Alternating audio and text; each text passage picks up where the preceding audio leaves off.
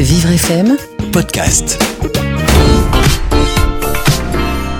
Il arrive que l'on se retrouve dans une situation trop conflictuelle au travail qu'une rupture soit envisagée sans qu'il s'agisse pour autant d'un licenciement. Il est alors possible de choisir la solution de la rupture conventionnelle.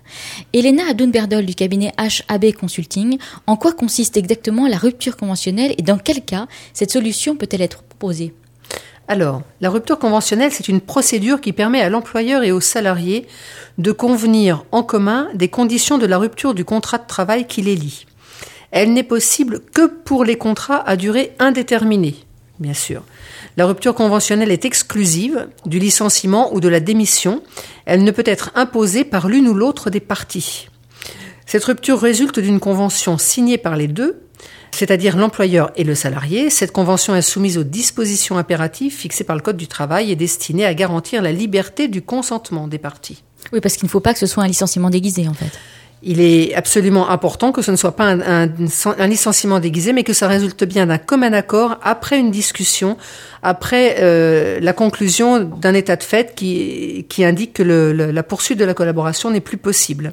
Alors quels sont les intérêts pour l'employeur et pour le salarié d'adopter ce genre de processus?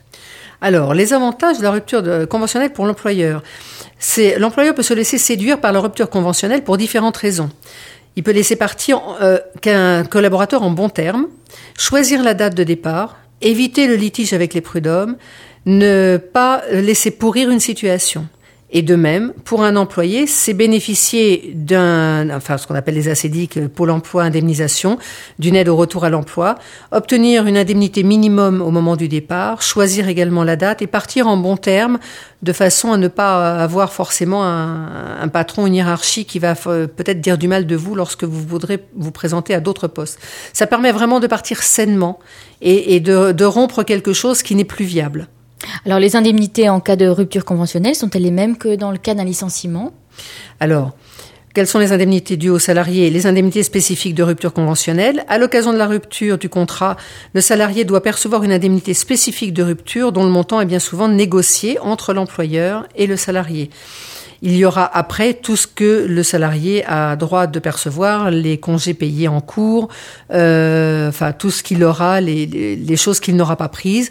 Et puis, euh, je pense qu'il y a euh, il y a un mois euh, tous les deux ans. Enfin, euh, c'est en fonction de l'ancienneté dans l'entreprise. Donc, il aura droit aux mêmes aux mêmes conditions, avec en plus une négociation de départ. A priori, c'est les avantages que permettent cette forme de départ.